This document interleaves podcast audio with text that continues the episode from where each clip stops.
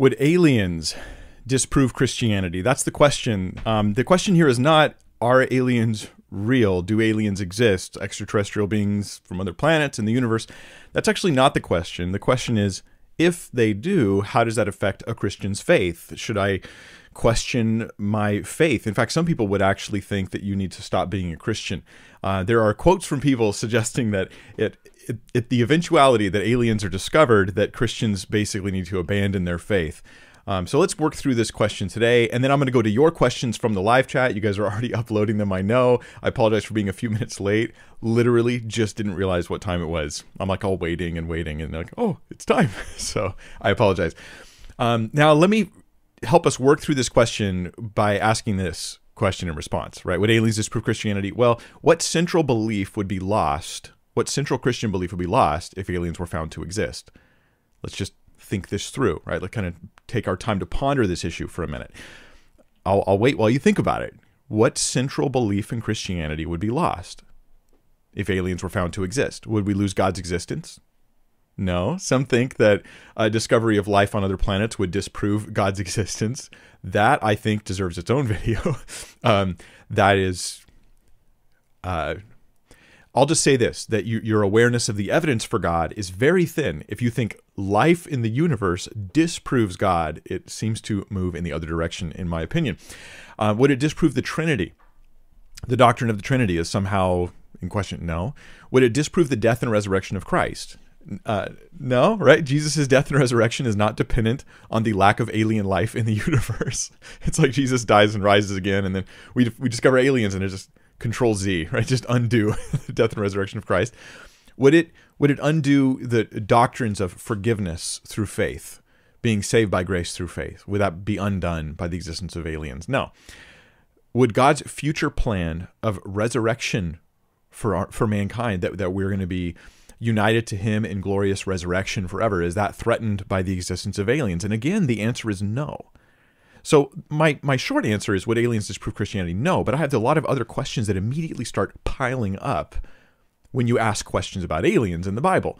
And so I'm going to take a couple extra minutes answering this question to get into these things that I think are very interesting and they help us learn how to think biblically about everything. Again, I'm I'm Mike Winger. My job, my goal is to help you learn to think biblically about everything by tackling a million different issues one at a time, uh, doing Q&As as well as topical videos as well as verse by verse teaching online if you like that sort of thing, if this blesses you, if what you you know find today is compelling you towards biblical thinking, then you might want to subscribe and be aware of the content.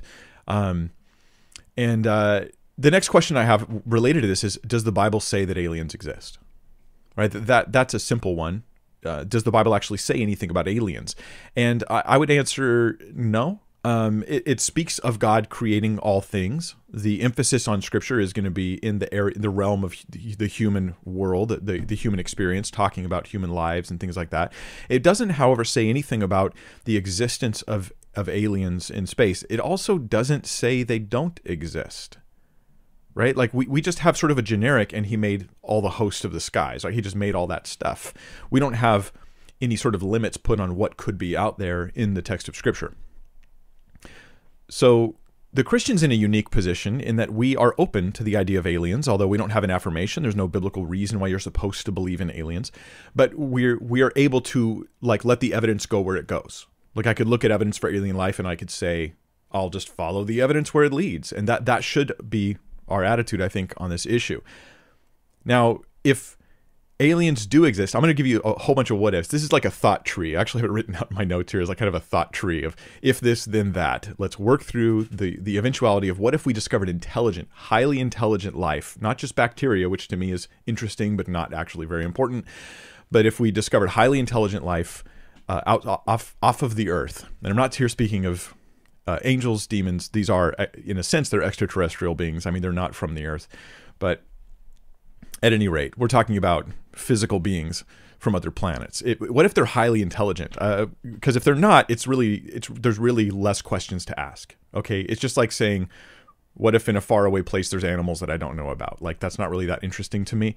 Um, theologically speaking, but if they're highly intelligent, then I have to ask some other questions. Right? Because now we're worried about like, but are do do they have salvation? Uh, how do they obtain that salvation? Is Jesus' sacrifice somehow applied to them? Do they have a different sacrifice? Does Jesus become incarnate in a in a different realm? And and I'm going to answer these questions right now. Um, does Jesus like die and rise again for a different group, or you know, does something else happen? What is going on here? Okay, so if they're eternal, if if they're intelligent, excuse me, the next question is are they eternal? And if they're not eternal, if they just if they are highly intelligent but they live and then they cease to exist, then there aren't really any more questions to ask about their salvation or their eternal state.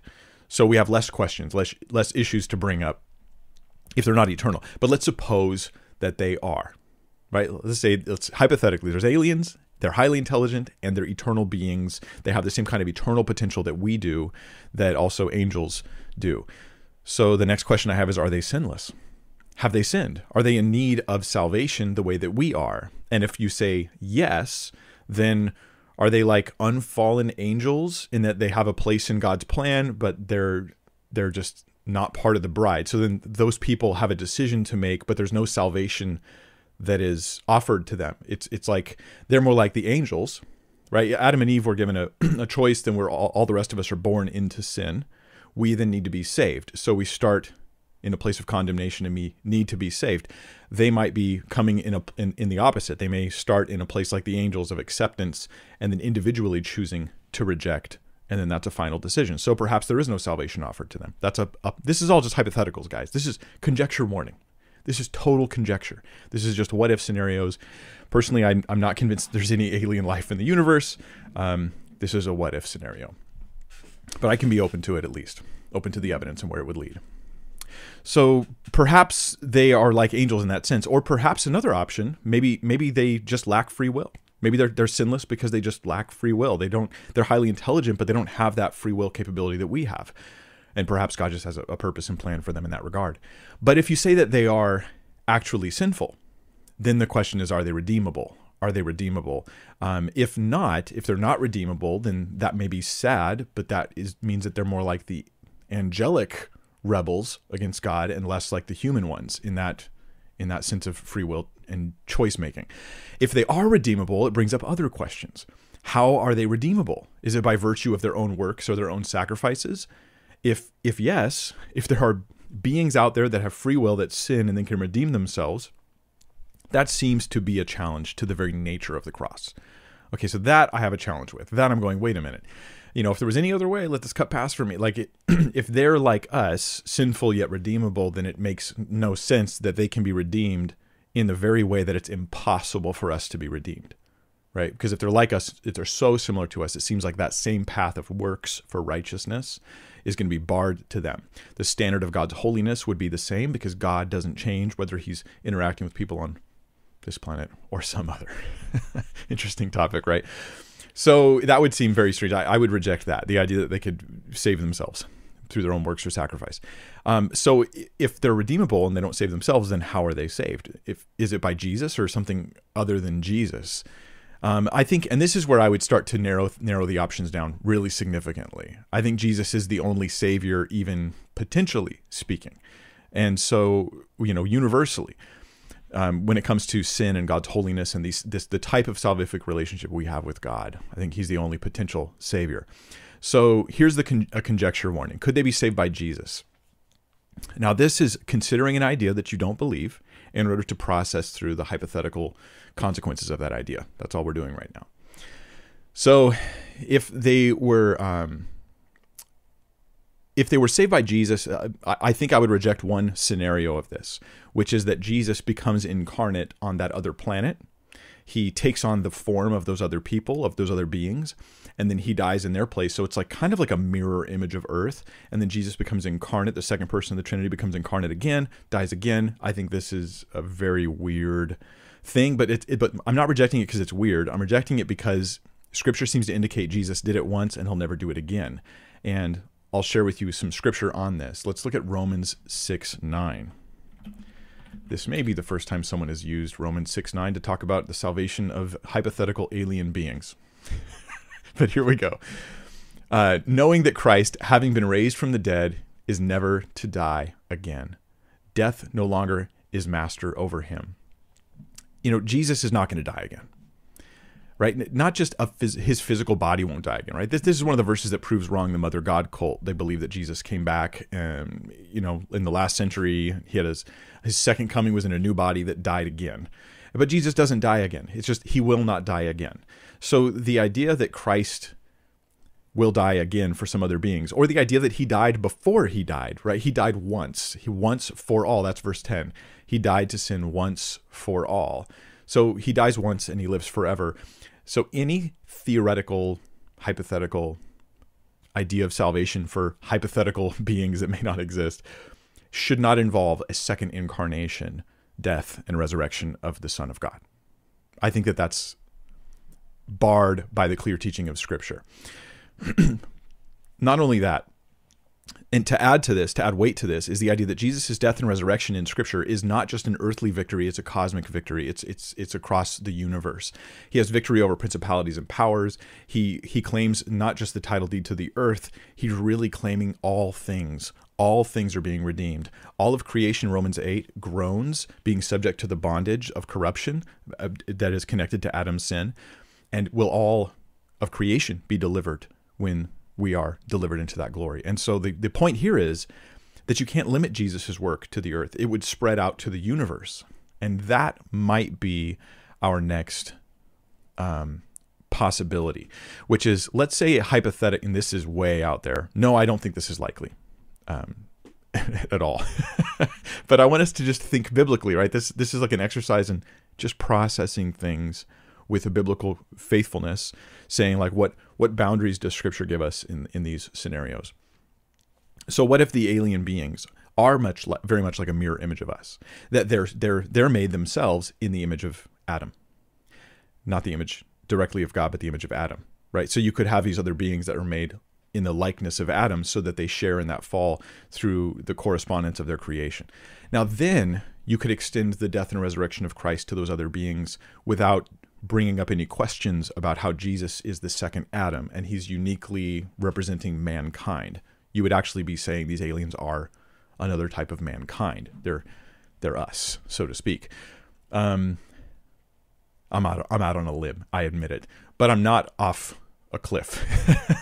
and so I'm just talking about these issues here. So that's how you could theorize that Jesus' death and resurrection could potentially offer salvation if the aliens happen to be highly intelligent and potentially eternal and they're sinful and they can be redeemed and it could be through Jesus. That would be your scenario. That's my thinking on that topic. I hope that it stirs up your mind to think not creatively but theologically about different issues. Now, it is possible. Let me just talk real quick about UFOs. I know I'm going on about this issue, but I prepared some notes and was giving it some thought you know, there's UFOs out there, and there's a lot of accounts of different people saying that they've they confirm UFOs. Um, do you know the Christian worldview? We have multiple explanations for these UFO sightings. I haven't looked into them, so I don't know how how valid they are or how well verified they are. But I'm again hy- hypothesizing. Let's suppose that there are really credible accounts of UFOs. I know many people who think there are. I don't really have an opinion on the topic, but let's suppose that there are. The Christian worldview has more than one way of explaining these things. So the um, the the secular worldview tends to say, okay, they're aliens or it's the government. Like these are kind of the two options, right? Aliens or the government, or maybe it's like secret secret organizations in in the in the world, uh, rich people controlling things, something like that. There's a third option that we have as Christians, and that is to recognize that angels and demons are highly intelligent, powerful beings, and there are lots of things going on in the universe beyond the human world, right? Beyond just the realm of human ex- experience. And so we do have these things going on. And we even have places in scripture where occasionally where people are given insight, uh, the ability to see or experience visually even some of the stuff that goes on in the in this angelic experience, right? We're given eyes to see what we normally cannot see.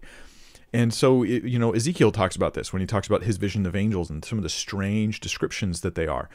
What I'm saying is this while as Christians, I don't want to say, um, you know, UFO sightings have to be demons or have to be some sort of, you know, maybe a deception of Satan or something. But I do want to say it could be right like this is a this is a viable option on the table for me I, I have all these options available and i can follow the evidence where it leads and i would even say this given the difficulties of space travel And there are way more difficulties with space travel than most of us have realized. I, I saw a Hugh Ross video where he's talking about some of the hardships of space travel. Like just your metabolism alone is just destroyed. You're trying to travel through space. Bye. You know, it's just you know the idea that some that even if there were beings out there that they could make it to Earth, even hypothetically, is really a stretch. It seems it's even more likely to me that these would be beings that we already know can interact with the Earth and do those kinds of things, like demons. So I would actually be more inclined to move towards that direction, in my own view. Here's a sad thought, though. Some people become convinced that aliens exist because of UFO sightings or whatever. They don't entertain other options, like, say, uh, demons or whatever else. And they actually stop believing in Jesus. And this is a spiritual battle. Because even if aliens exist, this is not a threat to the Christian faith. Right? It's it's it's a theological riddle, um, but it's not a defeater for Christianity it's kind of like knowing that the earth isn't the center of the universe didn't kill Christianity because Christianity was never based on that. But some people abandon faith because they came to disbelieve something Christianity is not based on. And then they disbelieve Christianity because of that. And that happens all the time. All the time.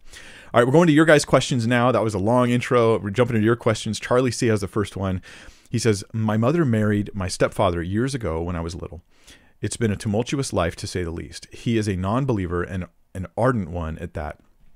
He has a very hard heart. Regarding 1 Corinthians 7:14, where it speaks of sanctification for the unbeliever if married to a believer, I have found it hard to understand that passage and was wondering if you could help me. Thanks again for all that you do.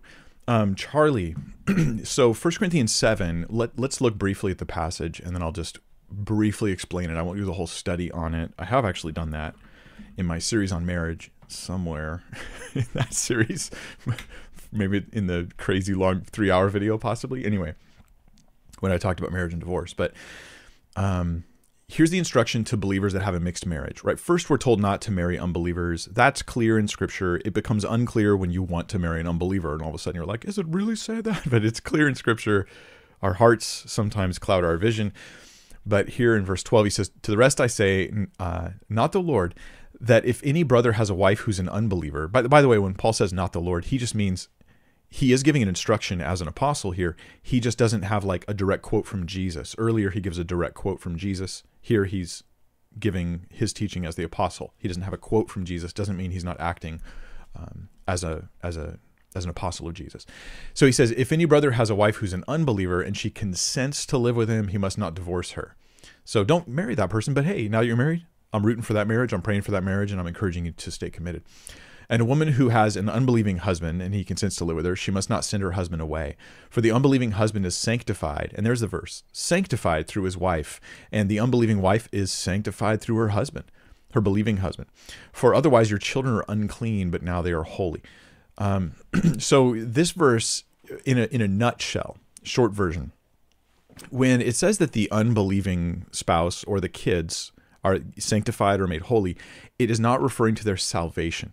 We tend to think of theological terms like sanctification or save, and then we, we tend to read those terms with a lot of theological meaning. And then we'll see them occur in the text of Scripture, and we don't realize that they weren't using a systematic theology dictionary when they were writing this stuff. Sometimes justification is used to refer to justification, the doctrine. Sometimes the word's used to mean you're justified or proved to be right you're just proved to be honest. You're just being justified in that sense, like vindicated as being true. And in this case, sanctified is not referring to salvation. The unbelieving husband in this in the scenario you're talking about, the stepfather, is sanctified I believe, through the behavior of the wife, she will tend to curb his bad behavior. Her presence of godliness and holiness, her if she's a Christian, who, if she's obe- obeying the Lord, she's walking in holiness. He's just not going to watch the same shows. He's not going to say the same things. He's going to curb his language, and he'll it'll have an impact on impact on the children as well because she is that godly presence in the home. Whereas if they separate, that marriage is messed up and that godly presence is hindered in the life of the children. And so we're just talking about a positive impact that a believing person has in a non believer. It doesn't mean the non believer is saved, but it does have an impact on them. And one of Paul's concerns is the children. When you have a godly parent and an ungodly parent, but this godly parent leaks out, they're not, they're, these people aren't saved, right? But it leaks out a change of behavior into the ungodly one. It helps the children as well It's very pragmatic, very practical, and that's that's how I would take it. Uh, it doesn't mean the guy's being sanctified in the theological sense of you're saved and then you're sanctified. That we're not talking about that. Yeah. Um, Tim Z has a question. Have you heard of the documentary hypothesis? And if so, can you tell me your thoughts about it? Yes, I've heard about it. It was like really big a while ago, and it's it it, it sort of died. my understanding of the documentary hypothesis. So, oh, for those who don't know, the idea is that um, the the the books of Moses, in particular, really we're, we're, looking at genesis is probably the highlight here right? That it was written by these different authors and these different authors use different names of god to identify him. So one used elohim one uses yahweh to identify god and you can chop genesis into pieces saying different pieces were written by different authors um, this was very popular like 30 years ago. That's when uh, Evidence That Demands a Verdict was written, and they have a whole ton of stuff about if you want to get the old version, the old version of Evidence That Demands a Verdict, tons of stuff on the documentary hypothesis. This, however, has largely just died out. People now do like a real soft version of the documentary hypothesis where they try to like sort of take some of it away, but it's, it's received criticism that it just can't really stand up to. Um, it's it, it's like sometimes scholarship it seems to me just gets romantic about things. They're like, ooh, that's that's a fun new idea. I like that, and then it gets promoted for a while, and then it ends up dying out. That I think is the documentary hypothesis. Old version of evidence that demands a verdict has a whole section on it. Um, I think they took almost all that out in the new version. Actually, why? Because it's just not really relevant anymore. So there, there's my thoughts on it. Is that it's it felt imposing 20 years ago, and now it feels like meh, except for those who are not caught up with current thinking on the topic maybe one day I'll look more into it on the newer way people are trying to take it and spin it and still use it. Um, that would be worthwhile. But the old version is pretty much dead. Tim Z says, "Oh, that was Tim Z. hey, Mike, this is number f- question number four here. I believe in Christianity, but I have major doubts about heaven and fear of death. Can I know for sure while here on earth that it's true instead of believing? Can I know?" Um, yes. It just depends on what you mean by know. All right. So let me separate. Um, let, let me ask you this. What do you think of it this way? What do you know? Think of something you know. Right? Maybe you're thinking right now, well, I know uh, that I exist. Okay, that's something you can know pretty confidently, I think. Very confidently. think of something else you know. Like, do you know that you, you own a car? Well, what if what if you're delusional about you owning that car? What if you're mm-hmm. wrong and the paperwork was not filled out properly and you don't really own a car and you've actually been using a car illegally this whole time? Like, isn't that a possibility? And I could cite statistics of other people who had bad paperwork on their car ownership and I could start creating doubt in you. The problem is that that doubt wouldn't be rational, that doubt wouldn't be reasonable. It would just be like psychological doubt created by someone trying to storytell you out of things that you should have great confidence in. That is what most, I think, Christians deal with uh, the more psychological doubt. And, and this is why, I mean, like atheism is so prominently using even even just secularism, even if it's not atheism, it's just secularism. They just like to use challenging questions to Christians. What about this? What about that? What about this? And that's supposed to cause you to disbelieve the, the, the truth of Christ. Or what if aliens exist? And now you just go, well, I haven't thought of that, so I guess I should doubt my faith. Um, these are more psychological than they are intellectual. I think that you having major doubts, you said specifically about heaven and fear and death. These sound more like psycho- psychological doubts to me than they do um, intellectual doubts, right? So if God exists, and, and that's probably one of the easiest things to for most people to believe that there is really a God, that He exists, then the idea that there's a heaven, um, that there is you know this afterlife and judgment before God is actually not hard to believe. It's like it would be weird if God didn't have us accountable for the lives we live. So that doesn't seem like it's intellectually a challenge at all. The idea of heaven uh, uh upon the existence of God seems easy. But if you're doubting it, you're fearing. I think this is more psychological. I'm just going to guess here, and I, forgive me if I'm off topic or off target. Where your heart is at, I just want to say that's more psychological.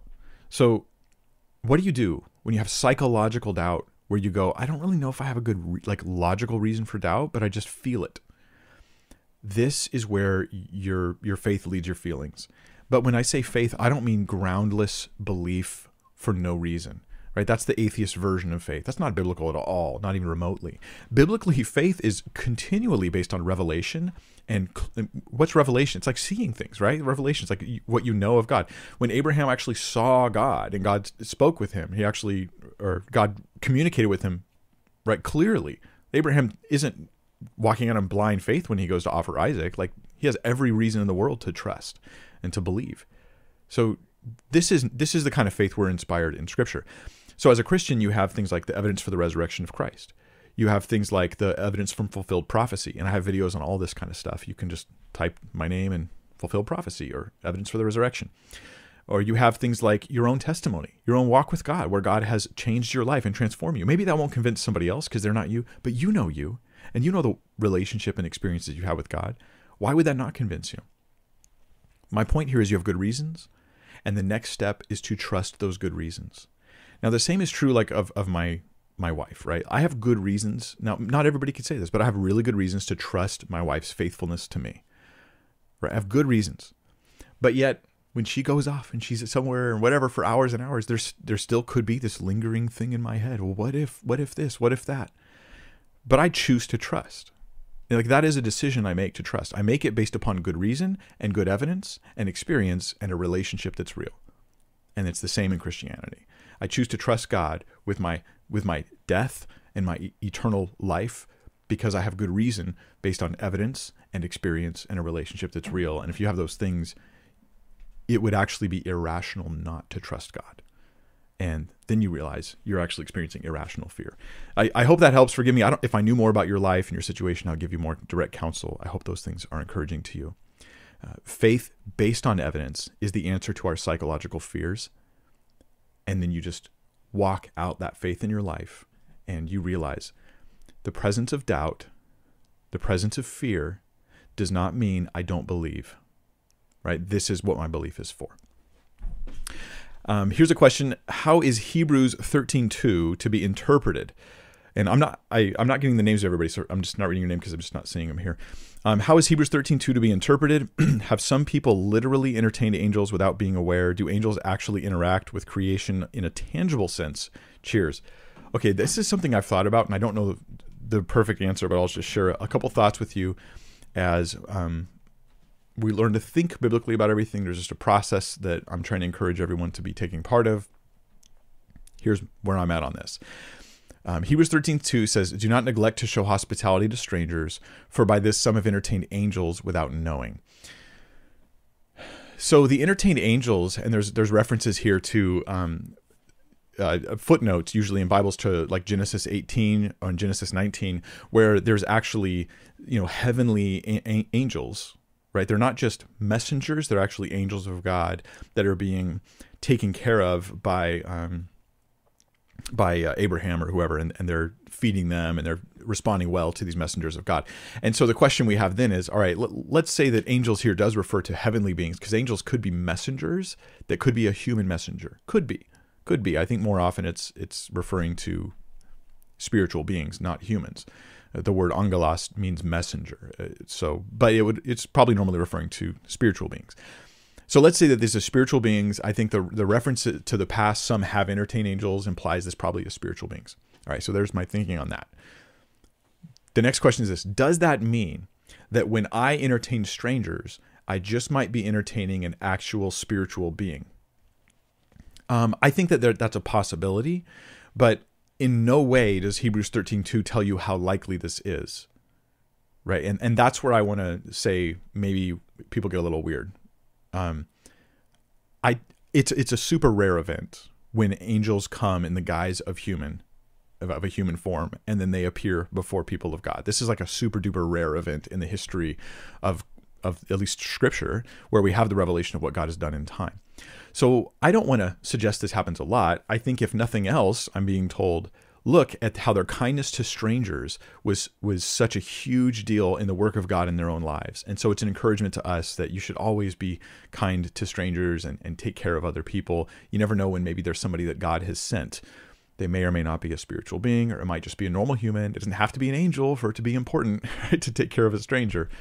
And so I would only say, let's not draw too many conclusions about the frequency of this sort of thing occurring because we, the frequency of it occurring in Scripture is extremely rare. Um, I, so I think we can still apply it the same way without overthinking or over uh, estimating the frequency. Um, and you also asked, do angels inter- interact uh, with creation in, tan- in a tangible sense? And I'd say occasionally, yes, they do. Occasionally, they do, and that's throughout the text of Scripture.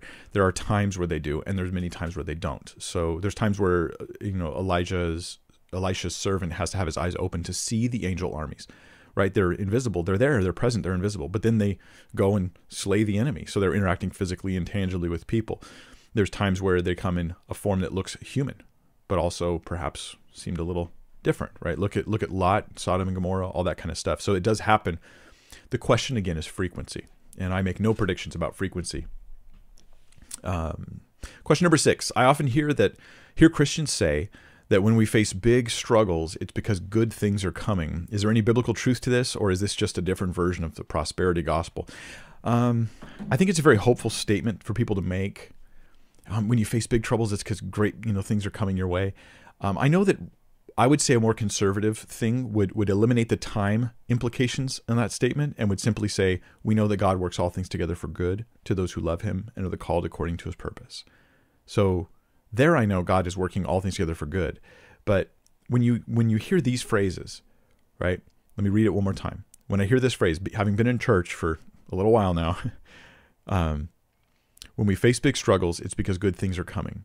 The implication is like you're going through a time of poverty because you're about to get a bunch of money. That's, I think, what a lot of people hear. Um, others, I think they hear um, God's going to be building your character, God's going to use this for his good. And probably it depends on how spiritually minded they actually are. So, yeah, I'm not that opposed to the phrase.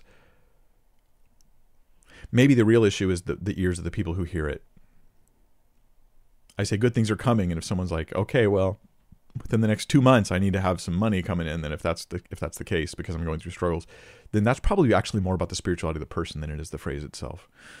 Yeah.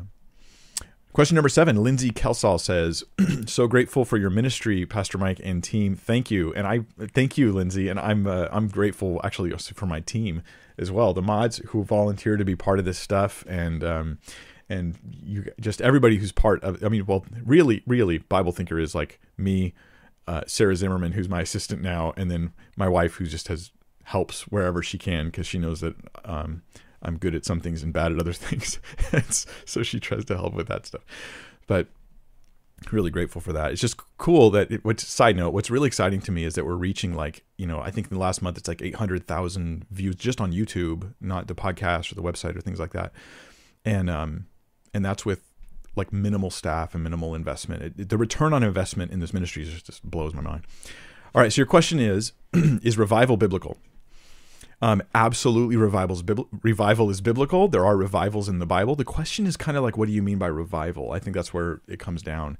And so I would look at revival as being any time the people of God repent, or anytime significant numbers of people repent, and then they start walking right with God. Other people would look at revival as being this outpouring of massive amounts of like super spiritual gift moments. That version of revival, I don't actually see um, exampled in Scripture. I think personal holiness is more a sign of revival than spiritual gifts. I think that's the case. Yeah. So there's there's my my short answer on that because we're running so late. I'm going to speed through here. Corey McConkey says, why does Isaiah 9 6 call Jesus the everlasting Father? Oneness Pentecostals keep using this verse against me, and I haven't seen a good response. I don't want. To, I don't want to twist the Bible. Um, um, oh man, Corey, uh, you know what? The funny thing is, is I spent some time on this a while ago, and I can't remember my answer right now, which I really hate. I'm so sorry. Um, yeah, this this is this is a really important issue and an important question. And if, if this happens and I'm going like, oh, I can't remember what there was a whole thought process on it, and I just don't remember exactly what it is. It's too big of a deal for me to clumsily answer. But I would recommend um, doing some research on this. Like, forgive me, I'm, I'm, but I'm not the only resource in the body of Christ, right? And you know that, right? You, but you could check out different resources. Um, I don't know if James White in his book, The Forgotten Trinity, deals with this. Perhaps he does. Um, Got Questions may have a simple, quick answer on this particular topic. They have so many answers on so many issues, and many of them are very well done. So I'm going to recommend that you you look elsewhere. and maybe I'll come back at some point and give a, a good answer. yeah, yeah. I don't think it threatens the Trinity. I'm just want to be careful with my answers, especially on things like that. Catalina Friesen has a question. Hey, Mike, I have such a sensitive conscience that I feel it's a burden sometimes. People can't even remember what I'm apologizing for. How can I change this? Not to be free to sin, but to live. Um, Catalina, I think that uh, knowing only a little bit about you, let me give you some possible advice. You use wisdom to know if this applies into your life or not. Sometimes our conscience is too sensitive because we think that anything we feel bad about must actually be sin. And that's not actually the case. Um, now, this is a sensitive topic. This is a careful issue, but I have a video on Romans 14 where it talks about the conscience, the issue of the conscience. And it's in my Romans series, my verse by verse series through the whole book of Romans. I really encourage you to uh, to check that out and, and listen to that video because it's all about the conscience. And then I also have uh, forever ago, forever ago on my channel, I have a, a video on the conscience. If you, just, if you just search Mike Winger conscience, I have teaching on the conscience in particular. What I'm going to suggest is that you you start to look at refining your conscience to realize that sometimes you might be feeling bad when you shouldn't, or perhaps, perhaps that's one possibility. Another possibility is you're you're actually not um, you're just not receiving the grace and the forgiveness and you're not overcoming. So yeah you recognize that there's sin there. You're appropriate. Maybe the issue isn't to change your view of this that this is a bad thing i did or whatever but rather what you need to do is rest in the grace of christ. And so perhaps being focused upon for a season the teaching in the scripture upon the forgiveness that we have in christ the constant access to the throne of grace that we have according to Hebrews, right? That we come boldly to the throne of grace. That if according to Ephesians, that we're holy and without blame before him in love. That you could come to God. And I mean, maybe this is a test for you, Catalina. Think, when I pray, do I believe that I'm right with God? While I'm praying, am I thinking, Lord, I'm right with you, I'm forgiven, I'm washed and clean? Even though I've blown it, even though I've made mistakes, even though I'm maybe apologizing for something, I still know that I'm right with you because of the grace and the love of Christ. And maybe that is an issue that's going on here is grounding yourself in the knowledge of what real and total forgiveness is. You are holy and without blame before Him in love. I would say read Ephesians 1 through 3 if that's if that's you. Read Ephesians 1 through 3 slowly, carefully, thoughtfully, because that whole first three chapters of Ephesians is all is all just about what God has done for us, what He's done for us, before it then turns to what we do and respond to God by living this out. Um, Marina Munoz says, Are women allowed to speak at all during Bible study, such as read the Bible, pray, open, closing prayer, or give commentary but not teach, or do we have to be completely silent? My short answer, Marina, because of time, um, I, I, don't think you have to be completely silent. No, I, I, think I think that, that relates to teaching. I do hope to do a whole study on this topic one day, and then I'll be sharing it online on, on the whole role of women in all those challenging passages. But this is going to be a long, thorough study. My personal view is that no, none of those things that you just mentioned are a problem. Uh, not a random name has a question. What are your thoughts on Judges 11 and why Jephthah made his vow and followed through with it even after God's spirit was on him? Okay, great question. Um, and I and I can tell you've been thinking about this because you mentioned not just the vow, but you mentioned the fact that God's spirit was on him. And I think that what we have to understand about God's spirit being on Jephthah is that God's spirit being on people in the Old Testament is not this like sort of the way it was the Holy Spirit was empowering the, the, New Testament church, right? Quite like that, right? Jephthah wasn't like this spirit led, spirit filled man. He was a, a, a, warrior who God spiritually enabled to fight battles. That's what happened. And so this is not like, oh, so then, in other words, it doesn't make his actions about his vow holy, right? Scripture, for instance, from beginning to end. Oh, for those who don't know, Jephthah's called by God to go out and he's going to be a judge of Israel and defeat the enemies of Israel. And he says to God, if you deliver me, if you deliver me, I will I will offer to you as a burnt offering the first thing that comes out of my house when I get home. He says first thing, not first person. He's not expecting it to be a person, I, guess. Maybe he thought it was an animal or something. I don't know what he's thinking. Um, who knows what he's thinking? Um, but I'm going to take a few minutes and unpack this issue because this Jephthah thing is a big deal. Why is it that Jephthah made a made a vow? Jephthah said that his he killed the first thing that came out of his house. He goes and he fights. He comes back. The first thing that comes out is his daughter.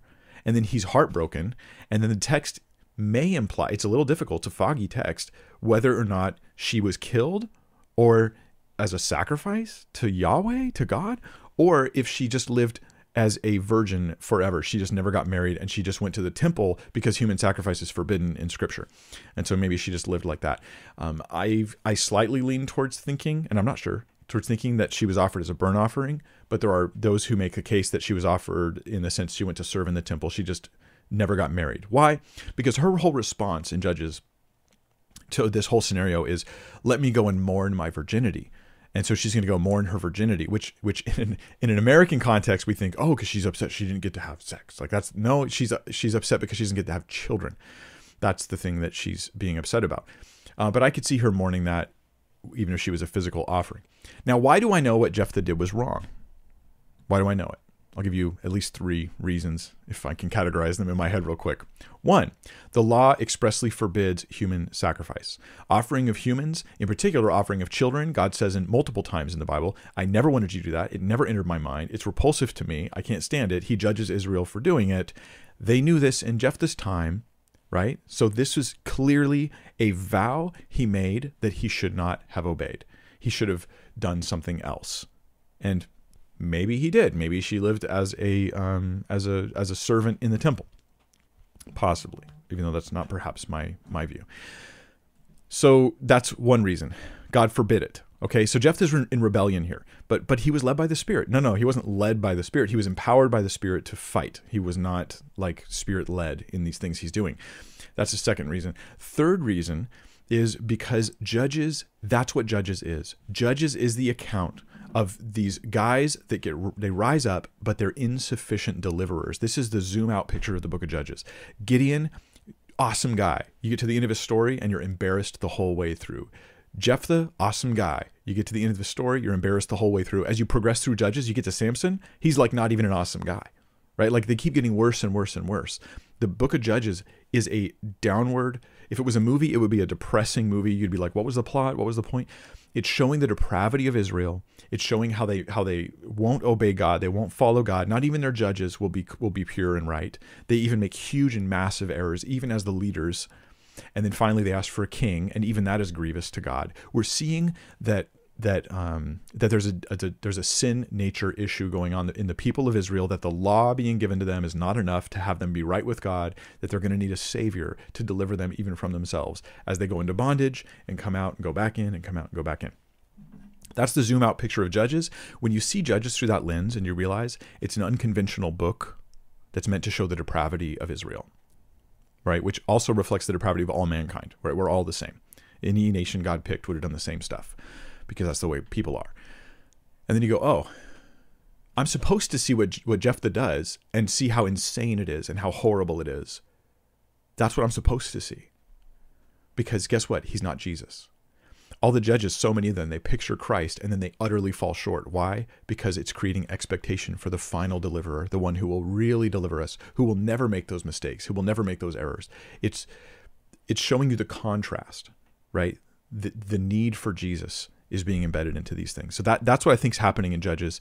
Um, yeah, tragedy, travesty, rebellion against God's clear teaching the, that Jephthah did this, and a picture of the need for Jesus.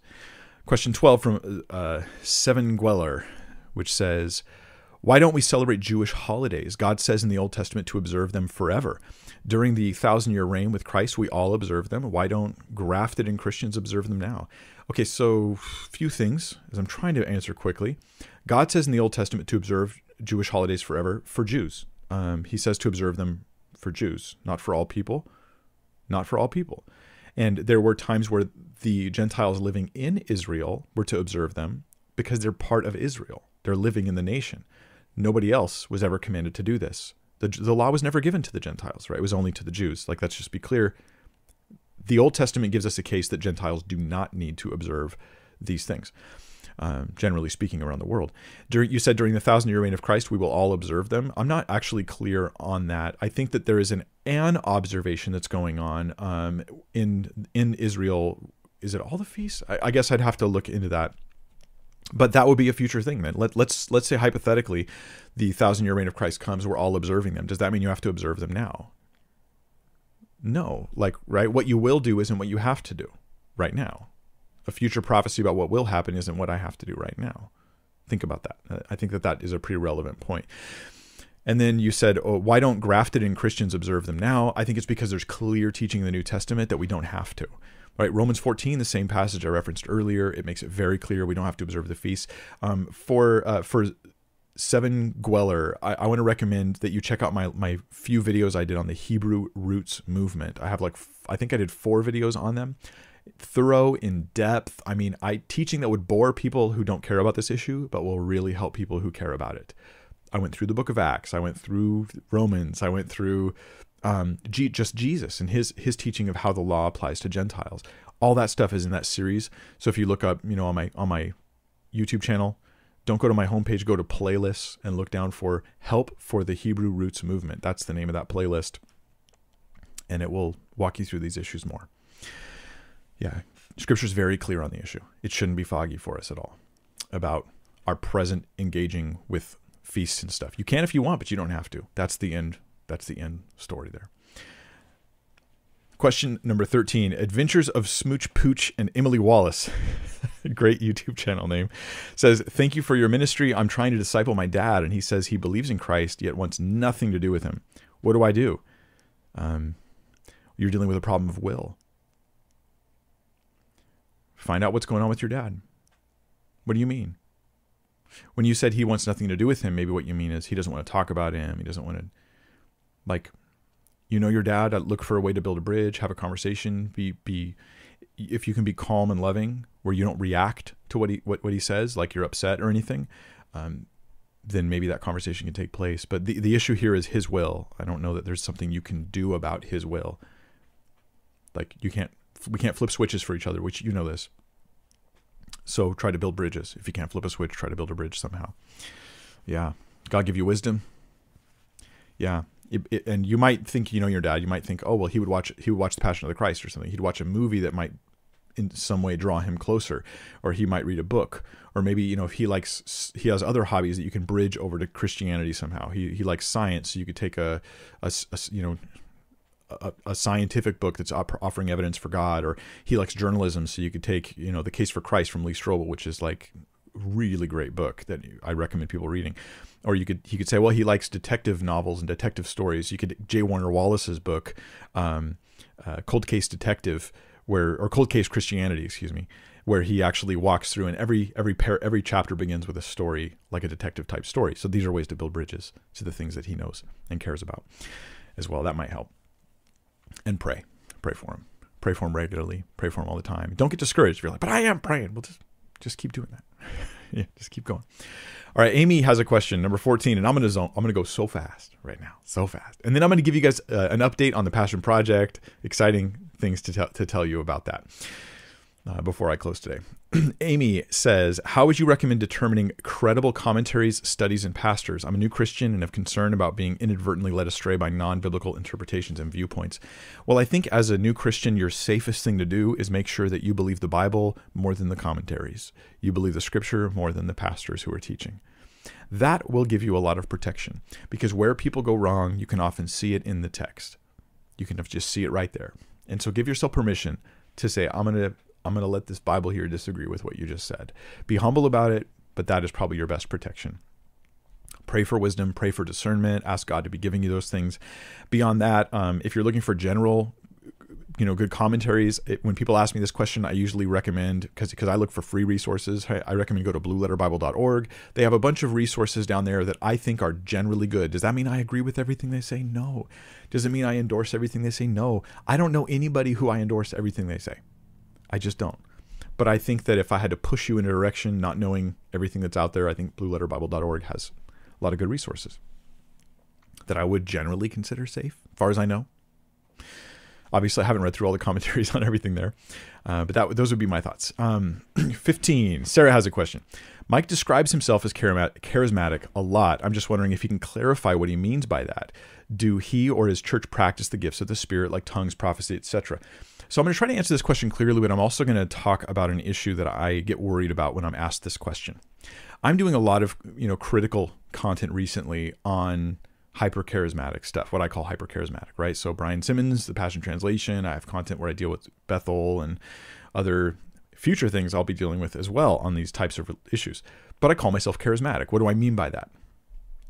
I mean that I believe that the gifts of the Spirit are active in the church today, that I see no reason in the scripture to teach cessationism or that they just, that whole season of, you know, say prophecy or tongues or, um, uh, you know, word of wisdom, word of knowledge, those types of things, that that just ends. I just don't think that. But I'm not hyper, what I would call hyper charismatic, which is the idea that there is this sort of like what some people call Acts 2.0, where where there's like this you pick the, the the most active spiritual moment in the book of acts and you act like every church is supposed to have that all the time. I am here's and here's why.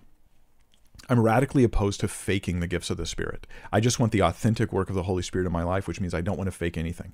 So anybody out there who's trying to stir up the gifts of the spirit i, I put it in quotes here um, but they're actually doing things that look like they're fake and look like they're not really being led by the spirit which is i think what a lot of bethel has done. Sadly as I consider them my brothers and sisters in Christ, I think they're being trained to do fake prophecy and fake healings and things like that. And I think it's very sad.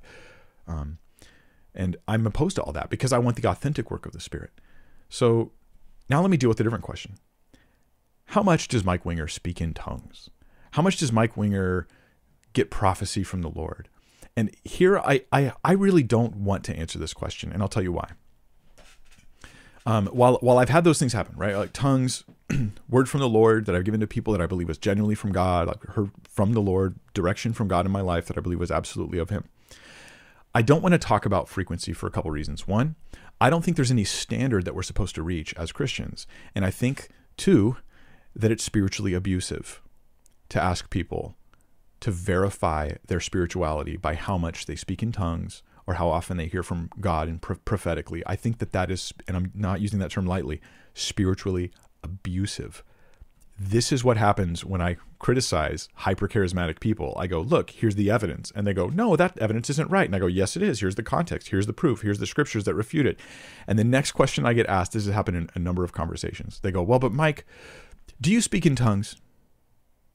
And you got to wonder, why is it at that point where the scripture seems to be refuting them and the evidence is piling up against them is that, that I'm asked if I speak in tongues? Why? Because they're in some circles how much you speak in tongues is proof that you can be listened to, right? You're you're a spiritual fool if you don't and you're just unenlightened, you're not part of our like club, or clique. I think that's spiritually abusive. I don't think everyone speaks in tongues in the first place. I'm not going to join that club of trying to prove credentials with how much spiritual experiences I supposedly have. I think it's arrogant and I think it's abusive. so now, if you've never been part of that, you're like, "What are you talking about, Mike?" Then forgive me. Like you probably feel like I'm overreacting, but I know the I know the circles I'm talking about, and they do it that way. It is abusive, and I will not play that game. I was asked this once on, a phone call with somebody, and after all this stuff, they were like, "Well, do you speak in tongues?" And I just told them, I said, "I think that's spiritually abusive. I don't think you should even ask that question." Right? And have I? Have I? Yes. But I but in in that moment, in that conversation, I don't even want to talk about it with them because I think it's abusive and I think it perpetuates spiritual abuse, shaming people for not speaking in tongues, acting like you got this special cast of Christians who are the tongue speakers and they have the real spiritual discernment. So forget Mike, you can ignore all of his research and biblical teaching and all of the prayer and all of the work he's put into trying to bring biblical thinking onto these issues because he's not he's not tongues qualified like we are. Um, yeah, that that circle really exists, and I think that they're out to lunch. God, God help them. God help them, because I think that they hurt each other and they, they're divisive. Um, if you're really filled with the Spirit, you're not going to create that kind of division. You're going to say, "Ha, not all speaking tongues. Let's let's be the body." So there you go. There's the longer answer than I actually intended to give on that one. Um, Jake loves Jesus says, "How can you know for sure a loved one went to heaven?" Um, I mean, all you can do is you you you say, "Look, they had they said they trusted in Christ and their life looked like that was real, I'm trusting that they're in heaven. I mean that that's it. If they if they absolutely rejected Christ, they actually absolutely were showing evidence that their life was not um, submitted to Christ in any way, then I think I can have confidence they're not in heaven. But if they're in that middle ground where, where like maybe there's a claim of, of Christianity, but you're a little, you're just like not quite sure what they meant by that, or if it was real. Then I just don't judge. I just go, Lord, I don't know. I trust you with their future, and I put them in the category of I don't know. I, I don't try to make a judgment call on on everybody. Is my personal view. Uh, Sarah Sophia says I've heard the range for Jesus' death be between 26 to 36, with 30 and 33 being the this is AD, like right when did Jesus die in the year, right? The year 26 to 36, with 30 and 33 being the most agreed upon contenders for Jesus' death. Can we know for certain the exact year he died? I tried to trace this down before a couple times, and one of the hard things, oddly enough, is trying to figure out when when the year of Tiberius is being reckoned in the book of Luke, I believe it is. And um, it gets tough because Tiberius was reigning before he was officially um, inaugurated. And so, is it his regnal year or is it, you know, there's like, it just gets difficult. I don't know the right answer to that question. I'm not too concerned about it. We, we have like that window, you know, that window of time. And so, like, when I did my series on uh, my thing on the prophecy of Daniel, Daniel's prophecy of the, the 70 weeks, and this, how this leads to the Messiah, I just need to show that Messiah comes in that time zone, right? Right. That, that the 70 weeks terminates in the life of Jesus, which it does. I don't know if I can guarantee on the exact day. Maybe somebody else has done more research and has more confidence on that. Meme Tunes has a question. If God said he would rid all creatures with a flood, what happened to the fishes? And if they died, how did they multiply because fishes can't be on the ark? I think that uh, meme tunes, I would just say God wasn't speaking that liter- that literally, that woodenly when he's like destroy all all flesh. He didn't necessarily mean like um, all the fish are going to die, all that kind of thing. I think we're just taking him too literally. It's a sweeping statement that's not meant to be an exacting uh, statement. That'd be my opinion there. Question 19 Chase Chance says, Are white lies okay to spare your spouse's feelings? For example, they ask what someone said, and you say, I'm not really sure, but you do remember. and uh, um, I, I tend to think that white lies like that do have are, are a moral compromise. And it seems to me that when we give ourselves permission to use white lies like that, we create un, we become untrustworthy, and we're also controlling information for other people. Um, so generally speaking, I think in my view, okay, this is my my opinion. Um, this seems like this is just wrong. That you need to come up with better ways of answering those questions. Like, honey, I don't want to talk about it, um, or whatever. You you you work it out with your in your relationship. I don't think this is healthy. I don't really want to get into this, and you just be honest with them, or you tell them and you let them deal with it. Um, the the time where this becomes really challenging to me to complete to be completely honest I have a, I have a good friend whose wife got Alzheimer's. And as things progressed with Alzheimer's, it becomes very, very difficult to manage the other person. And this is a situation where I, I do wonder if in this scenario, what you might call, well, what is a lie, it's like not true, is actually the right thing to do with a loved one. Um, and let me explain why with an Alzheimer's patient who's getting progressing along, they will become obsessed with an issue. Um, so they might come at you even angry. Um, I, I want to go to the store. I want to go to the store. We need to go to the store. We're going to go to the store. And you keep saying, We're not going to the store. We can't go to the store. We're not going to go to the store. And it just makes them more and more angry. Whereas if you had responded with, Oh, sure, we'll go in just a couple minutes. A couple minutes later, they don't remember. But you were able to like pacify a potentially angry and sometimes potentially violent person at that point. My thought here is that the Alzheimer patient, um, whether you tell them the truth or a lie, they still don't understand either way. Like there's a stage where there is no understanding, right? You're just trying to help them feel through the moment, to be completely honest. And I do think there could be a justification for being dishonest because honesty doesn't work with them, anyways. They don't understand why you're not going to the store. They don't understand that you're not going to the store. They don't even maybe don't even know what they mean by go to the store at that point. And so I, I could see a place coming in where you go, okay, maybe this is the exception to that rule. But just to spare somebody's feelings, I think that's a slippery slope. So my thoughts on that. God give us wisdom. I hope I'm not giving you guys any bad counsel here. Um, I have spent some time on these issues. Uh, yeah.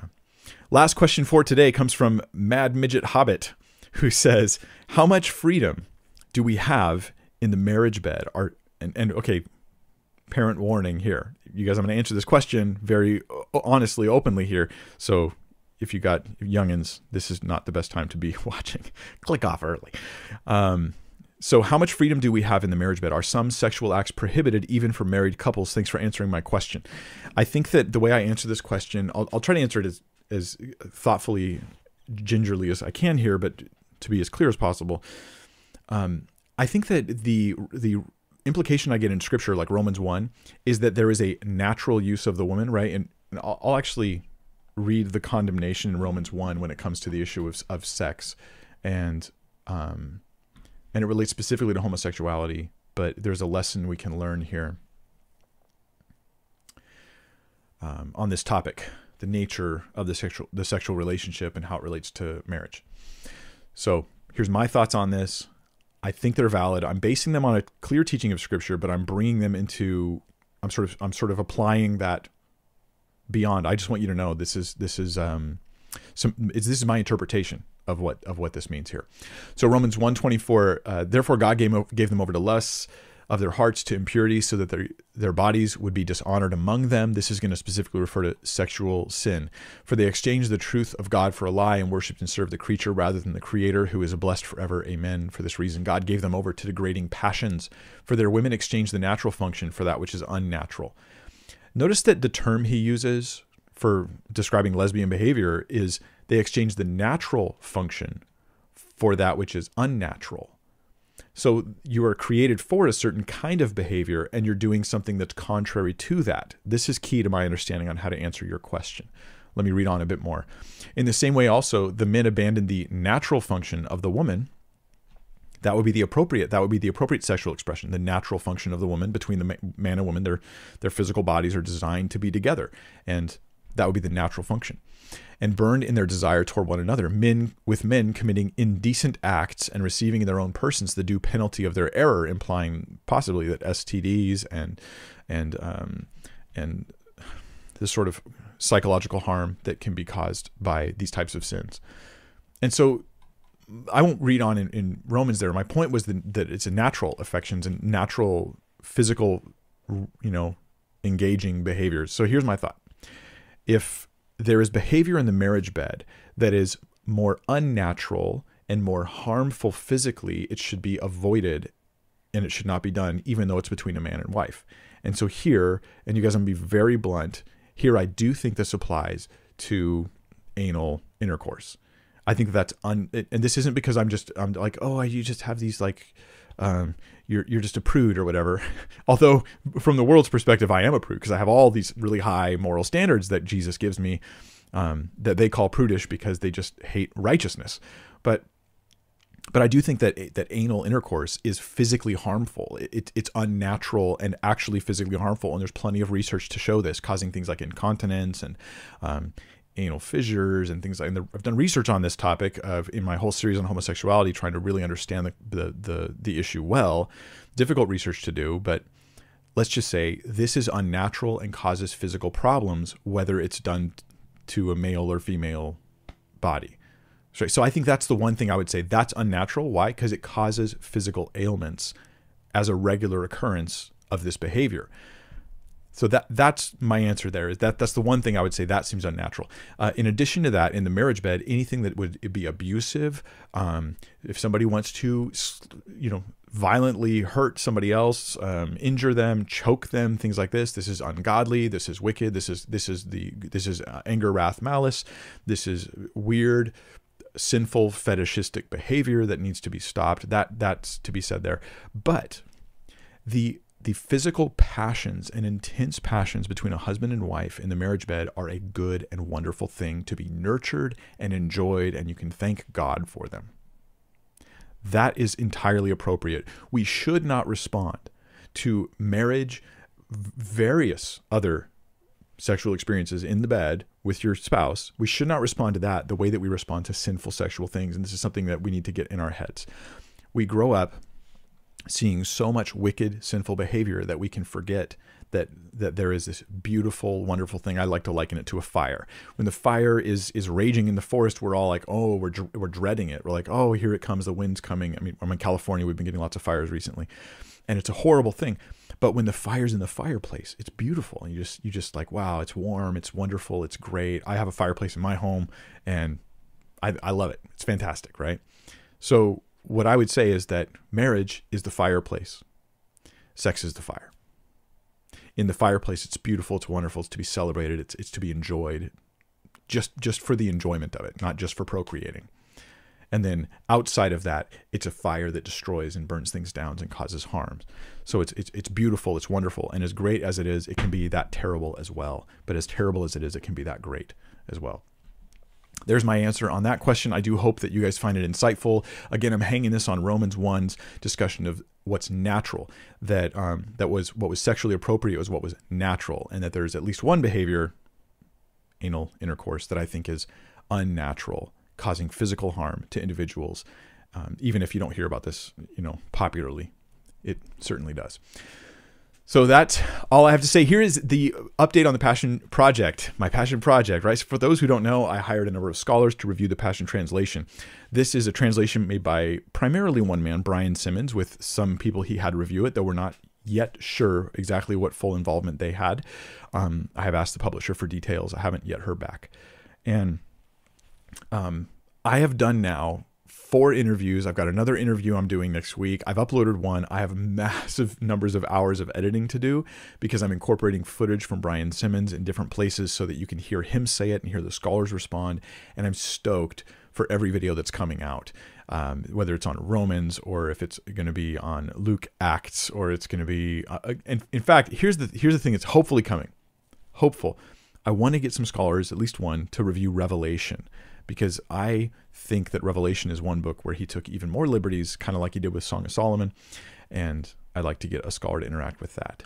These are going to be great interviews. You guys are going to enjoy them. I think you'll learn a lot about the Bible, about those different books, about some theology stuff, but you'll also learn about the Passion Translation and how it has some issues.